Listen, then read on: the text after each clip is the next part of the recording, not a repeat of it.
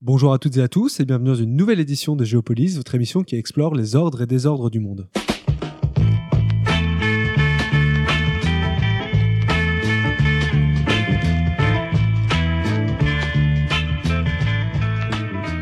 Bonjour Eric, aujourd'hui nous embarquons avec vous pour la Russie, la Russie qui fait la guerre à l'Ukraine depuis le mois de février, une guerre qui a déjà causé euh, des dizaines de milliers de victimes, civils et militaires, une guerre dont certains euh, d'ailleurs questionnent la responsabilité, est-ce uniquement celle de Poutine ou aussi euh, du peuple russe? Oui, bonjour Thomas, bonjour à tous, effectivement nous partons en Russie, nous allons poser une question qui est encore un peu taboue, celle de savoir si la guerre que mène le Kremlin est de l'unique responsabilité de Vladimir Poutine et de son entourage ou celle de tout un peuple, hein. une question qui se pose déjà alors que près de 300 000 hommes russes se pressent aux frontières des pays voisins pour échapper à la, à la mobilisation euh, partielle des, des pays voisins qui hésitent à accueillir hein, ces, ces 300 000 Russes.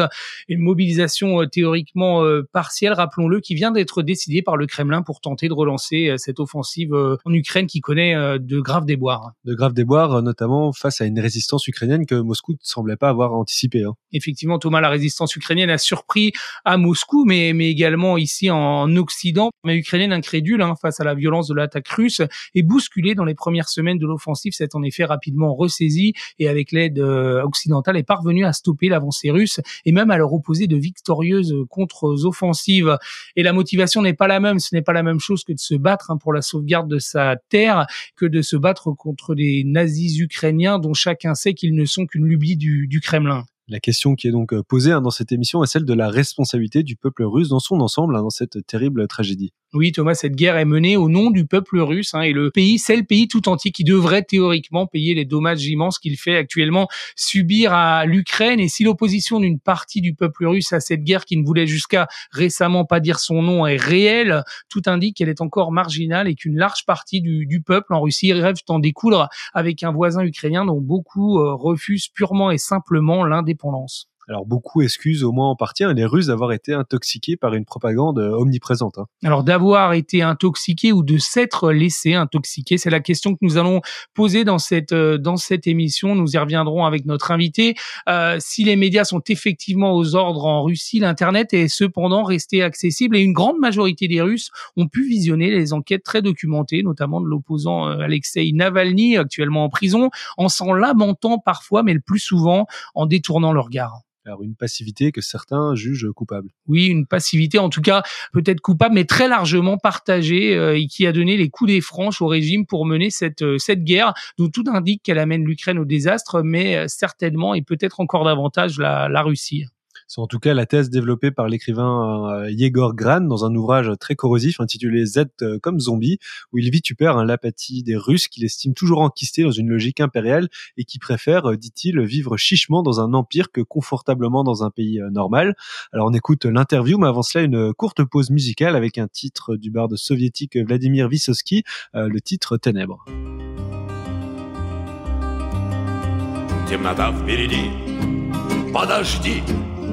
Там стеною закаты багровые, Встречный ветер, косые дожди И дороги, дороги неровные, Там чужие слова, там дурная молва, Там ненужные встречи случаются, Там сгорела, пожухла трава, И следы не читаются в темноте.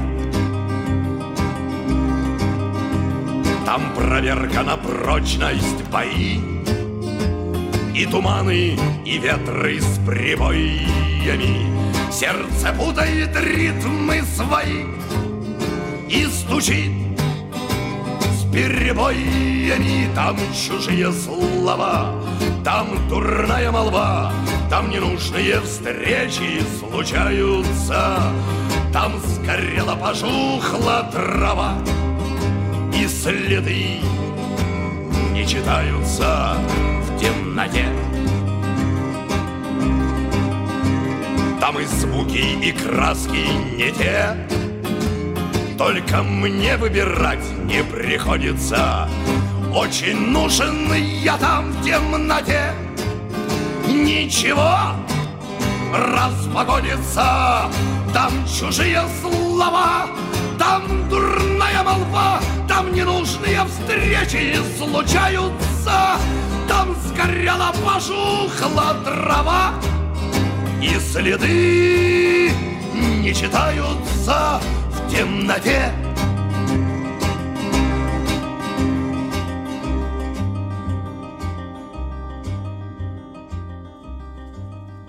De retour dans l'émission euh, Géopolis hein, sur Radio, nous parlons aujourd'hui de la Russie, la Russie en guerre contre euh, contre l'Ukraine.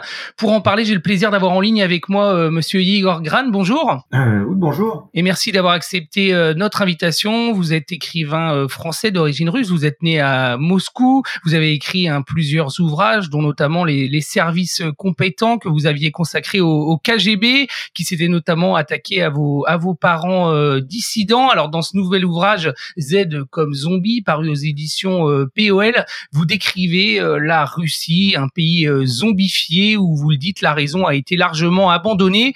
La meilleure illustration en étant cette invasion, hein, bien sûr insensée, de, de l'Ukraine, un pays qu'il y a peu encore, il y a quelques années, pouvait être considéré et se considérait comme un pays ami de la, de la Russie. Vous l'aviez vu venir, vous, cette, cette fuite en avant qui a pris un tournant militaire et tragique. Et si oui, depuis combien de temps? Euh, c'est toujours une surprise. Hein.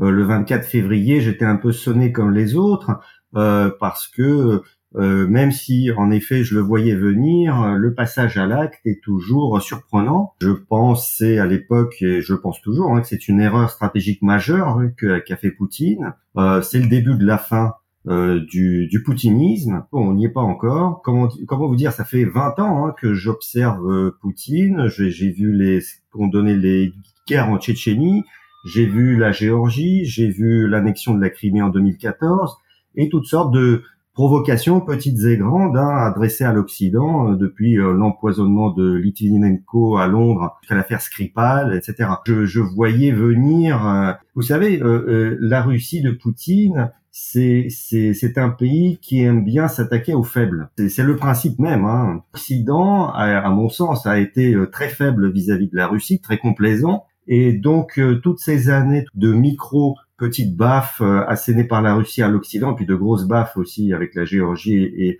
la Crimée, eh bien n'ont produit que finalement très peu d'effets, hein, euh, très peu de sanctions prises très tardivement, des sanctions très facilement contournables. Et donc Poutine s'est dit tout à fait, je pense qu'il était tout, à fait serein à l'idée de refaire le coup de la Crimée en plus grand. Et alors vous racontez, hein, Monsieur euh, Gran, comment euh, justement Poutine a pu euh, zombifier hein, entre guillemets son son pays et n'a pu profiter là aussi de la faiblesse de son peuple. Vous nous racontez une misère morale, une violence qui est assez endémique en Russie. Hein. Euh, il la zombifie par la propagande qui est omniprésente. Hein. il y a environ deux heures de programme chaque jour à la télévision officielle, deux heures de programme on vous démontre par A plus B que euh, l'Ukraine est, pleine de nazis, que l'Occident euh, veut refaire euh, une sorte de, match de, reconquête de la Russie pour lui piquer ses richesses, etc. Simplement, le truc qui me qui me gêne un peu, c'est que ce n'est pas que la propagande en réalité, parce que cette propagande est tour à tour soit alors absolument grotesque. Je vais vous donner un exemple. On prétend par exemple que des laboratoires euh, biologiques secrets existerait en Ukraine à la frontière de la Russie où on prélève le virus du Covid, on le manipule avec de l'ADN slave.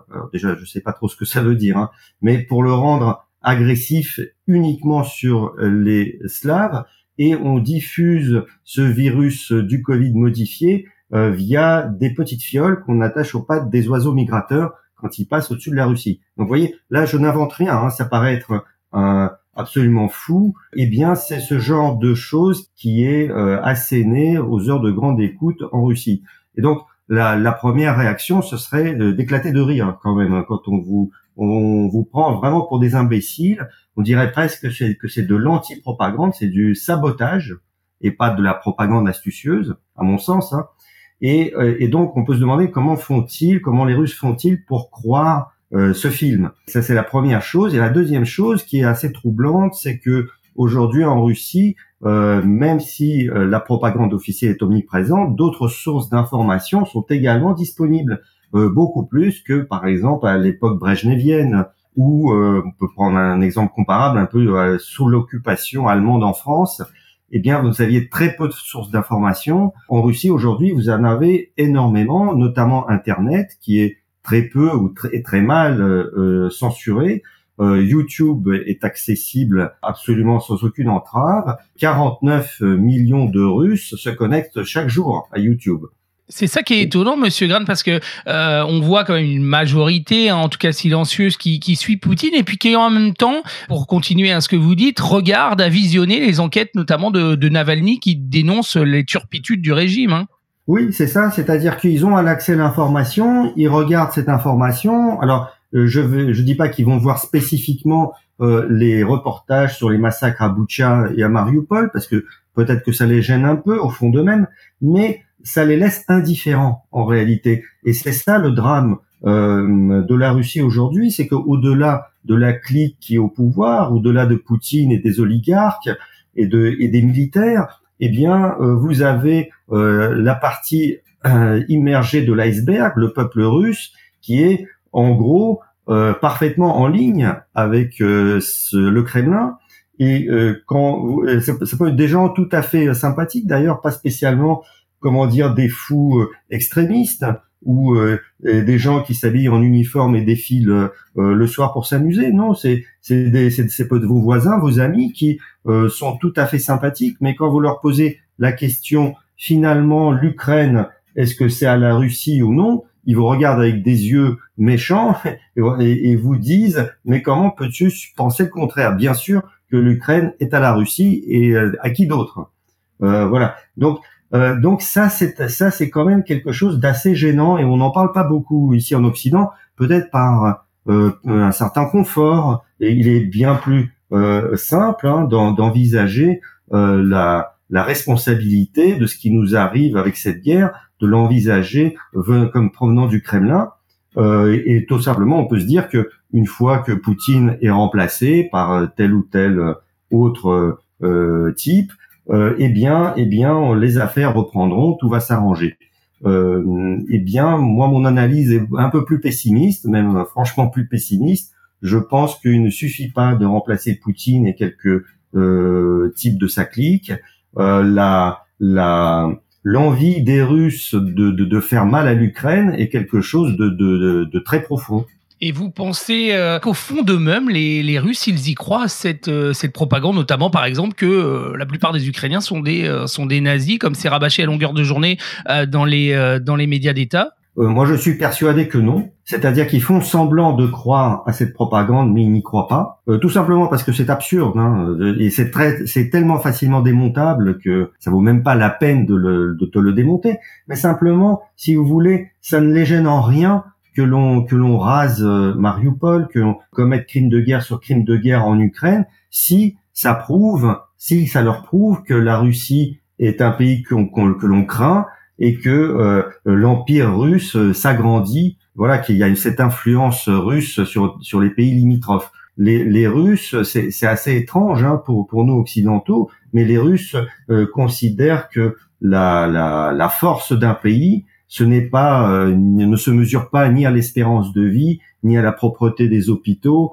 euh, ce genre de choses. Ça, c'est l'Occident hein, qui pense ça, ni, je sais pas, au nombre de ponts euh, construits ou au nombre de gratte-ciels. Absolument pas. Pour un Russe, la, la, la, force de son pays, la grandeur de son pays, se mesure en nombre de chars dont l'armée dispose et à la frayeur qui peuvent inspirer à, à ses voisins. C'est malheureusement, malheureusement. Alors, je ne dis pas que tous les Russes sont comme ça. Hein, mais l'énorme la, proportion majorité hein, euh, des Russes est plutôt voit le monde dans cette optique-là. Toutes les enquêtes et toutes les euh, tous les sociologues, qu'ils soient de l'université d'Oxford ou des, euh, des ou des Ukrainiens ou des Russes exilés, etc., concordent à peu près pour dire que 60 à 70 des, des Russes sont plutôt d'accord avec l'idée de confisquer l'Ukraine et 25% s'en fichent et 15% seraient plutôt opposés à cette idée.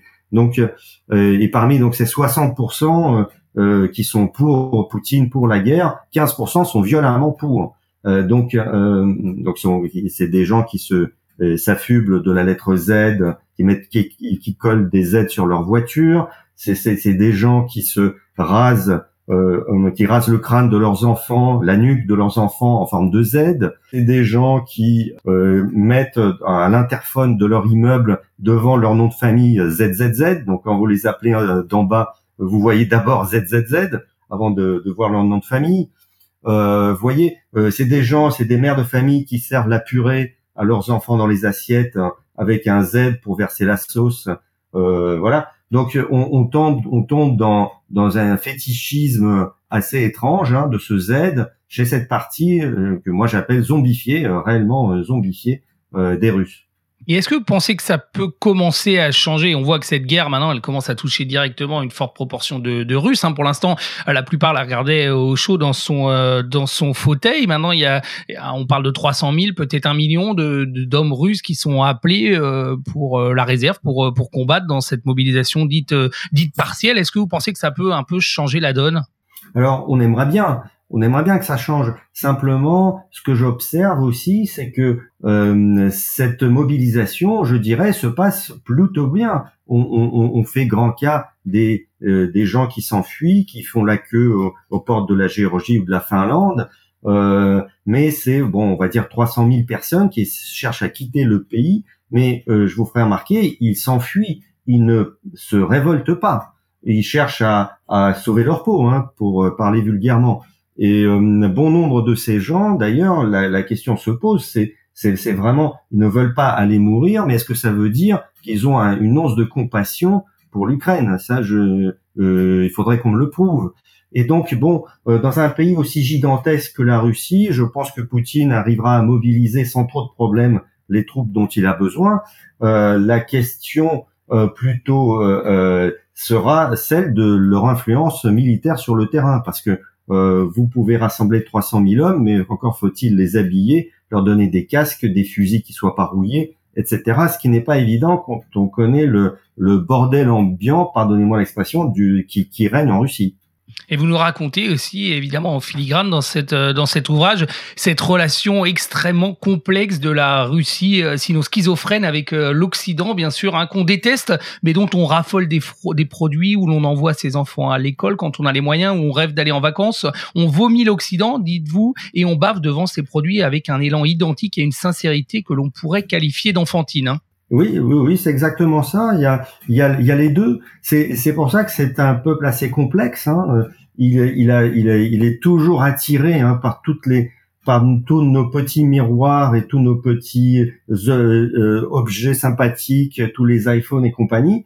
Euh, mais en même temps, en même temps, comment dire, il s'insurge contre l'esclavage que les marques occidentales lui impose, mais ça lui leur viendrait pas à l'idée de boycotter, par exemple, des produits occidentaux. Ça, c'est quelque chose qui est profondément occidental, si vous voulez. Nous, en France, et ça nous arrive périodiquement hein, de, de nous dire bon ben on va boycotter telle marque ou telle marque parce que je sais pas elle exploite des enfants euh, dans un pays du tiers monde. Pour un Russe, ça serait vraiment du charabia. Le Russe ne peut pas se passer de ces de ces produits occidentaux et en même temps et en même temps il a la haine de l'Occident parce que l'Occident vit dans le présent. Euh, L'Occident, euh, vous, moi, on, on, a, on se préoccupe de notre de notre jardin, on se préoccupe de notre chien.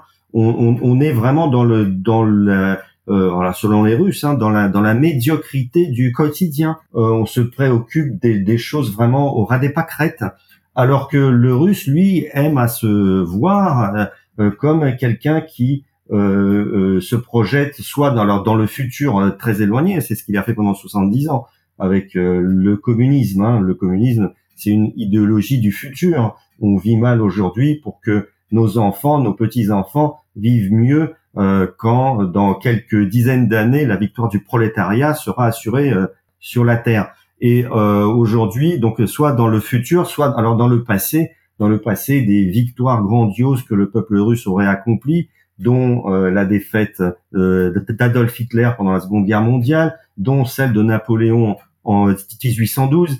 Euh, il y a comme ça une sorte de culte du passé, un passé alors entièrement falsifié. Hein, enfin, oui, parce qu'on oublie facilement le pacte germano-soviétique hein, dans l'histoire. Oui, on enlève les pages sombres de ce passé, on les ignore. Hein. Évidemment, voilà, vous avez cité le pacte germano-soviétique.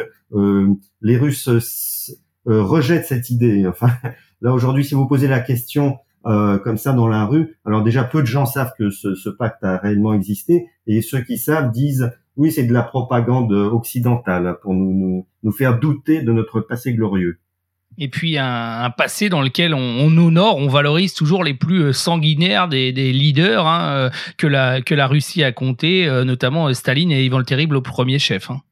Oui, on dresse des statues à Ivan le Terrible. Enfin, il y a deux statues récemment qu'on a érigées en Russie. Euh, Ivan le Terrible, c'est une c'est un, un sadique dérangé. Enfin, il y a, c'est le, son règne est un des, des, des, des, choses les plus atroces qui soient arrivées à, l'humanité. Enfin, euh, euh, donc avec des, tortures systématiques de gens, etc. C'est, c'est juste abominable. Et, et, pourtant, et pourtant, il y a euh, une sorte de, d'idolâtrie de ce, de ce, de ces, de euh, de ces tyrans sanguinaires et des souffrances qu'ils ont infligées. Donc, on peut même presque parler de masochisme. Et avec euh, avec tout ça, tout ce que vous nous expliquez, euh, Monsieur Gran, on s'étonne que les Russes s'étonnent d'être d'être détestés par presque le, le, monde entier parce que parce que c'est ça. Et, et ce que vous nous racontez dans le livre, c'est que les Russes ne le comprennent pas. Hein. Non, c'est un peu, vous savez, euh, le, type qui est euh, euh, le, mauvais élève qui, pendant la récréation, casse avec son ballon de foot la, fenêtre de la directrice et qui ne comprend pas pourquoi on l'engueule et qui, mais qui d'un côté et, donc d'un côté il se sent opprimé, mais de l'autre côté il ne peut pas se, ne pas se sentir aussi un peu valorisé par l'espèce de violence qu'il a fait subir. C'est très étrange. Euh, moi, j'ai vu, euh, je, je, suis en permanence hein, certains de ces zombies euh, sur les réseaux sociaux, etc. Je, je vois, c'est des gens qui sont parfaitement normaux, bon, qui ont des préoccupations, qui partagent des recettes de cuisine ou des vidéos de chats ou ce genre de choses, ce, qu'on fait, ce qu'on fait tous, et qui, mais qui, dès que dès que la conversation touche un peu à l'Ukraine et à la guerre, deviennent deviennent absolument euh, fanatique euh, de la euh, de la de la violence appliquée à l'Ukraine. mais, le paradoxe, c'est que quand on leur montre des images de violence commises par les forces russes, quand on leur montre Boucha ou Mariupol, ils, ils crient ah mais c'est faux, c'est du fake news, tout ça c'est manipulé, c'est monté par les services secrets britanniques. Jamais on n'aurait fait ça. Donc donc d'un côté, ils sont euh, comme ça dans le euh, déni de la réalité, et de l'autre côté, euh, peut-être 24 heures plus tard, dans leur message, ils vont dire oui, ce que ce qu'on souhaite, c'est que nos garçons se défoulent bien en Ukraine, parce qu'il y en a marre, euh, ces nazis, vraiment, faut leur donner une bonne leçon. Euh, donc c'est c'est ça paraît paradoxal, mais toute la contradiction elle est là, et, et c'est et c'est intéressant, effrayant hein, de d'explorer. Et ce qui est effrayant aussi, c'est que des fanatiques, on en trouve aussi dans, dans l'Église russe. Hein. On a vu le, le patriarche, hein, euh, euh bras armé euh, de, de Poutine, euh, déclarer que les, que les soldats russes tués iraient directement au paradis. Ça rappelle, ça rappelle les méthodes de Daesh. Ah oui, euh, bah, l'Église orthodoxe russe est entièrement alignée sur le sur le Kremlin. elle le fait depuis pas mal de temps hein, déjà. Enfin, la rhétorique guerrière est très très présente. Euh, aujourd'hui, il faut être clair, hein, il n'y a pas un gramme de foi chrétienne chez euh, le patriarche Kirill et ses sbires. Euh, c'est juste quelqu'un, même si on tombe si on tombe un petit peu dans la grandiloquence, c'est quelqu'un qui est passé de l'autre dans l'autre camp. Hein. Il sert l'antéchrist, de mon point de vue. Et Monsieur Grad, on arrive au terme de cette de cette émission. vous l'avez dit, vous êtes extrêmement pessimiste comment malgré tout essayer d'imaginer des, pistes de, sortie à peu près à peu près raisonnables bah, Aujourd'hui, pour moi, il n'y a qu'une seule piste euh, de sortie possible, c'est euh, la victoire absolue de l'Ukraine. Alors, on n'y est pas encore. Il y a eu quelques bonnes nouvelles en septembre, euh, mais je pense que c'est que c'est jouable. Cette armée, cette armée russe dont on nous a vanté les vraiment les mérites sur le papier est une armée Potemkin euh, qui euh, sait défiler sur la place rouge et qui sait taper sur des étudiants euh, sans défense dès, dès qu'ils manifestent, mais sur le terrain, quand il faut aller se battre, eh bien, ce n'est plus du tout pareil. la sortie, c'est une défaite humiliante de la Russie. Il n'y a pas d'autre voie aujourd'hui, à mon sens et on entend euh, une petite musique résonner en, dans l'Union européenne parfois sur le fait que les, les sanctions euh, ne seraient pas efficaces, qu'il faudrait peut-être les, les, revoir, etc. J'imagine que pour vous, il faut absolument les, les maintenir et voire les renforcer. Hein. Oui, euh, les maintenir, les renforcer et puis passer à l'acte. Euh, les, les sanctions sont efficaces. Elles sont efficaces déjà parce que elles, euh, comment dire, elles, mettent des bâtons dans les roues de l'industrie de l'armement russe, hein, qui a du mal à se procurer des semi-conducteurs et tout un tas d'appareillages électroniques sophistiqués euh, qu'avant ils achetaient euh, en Occident.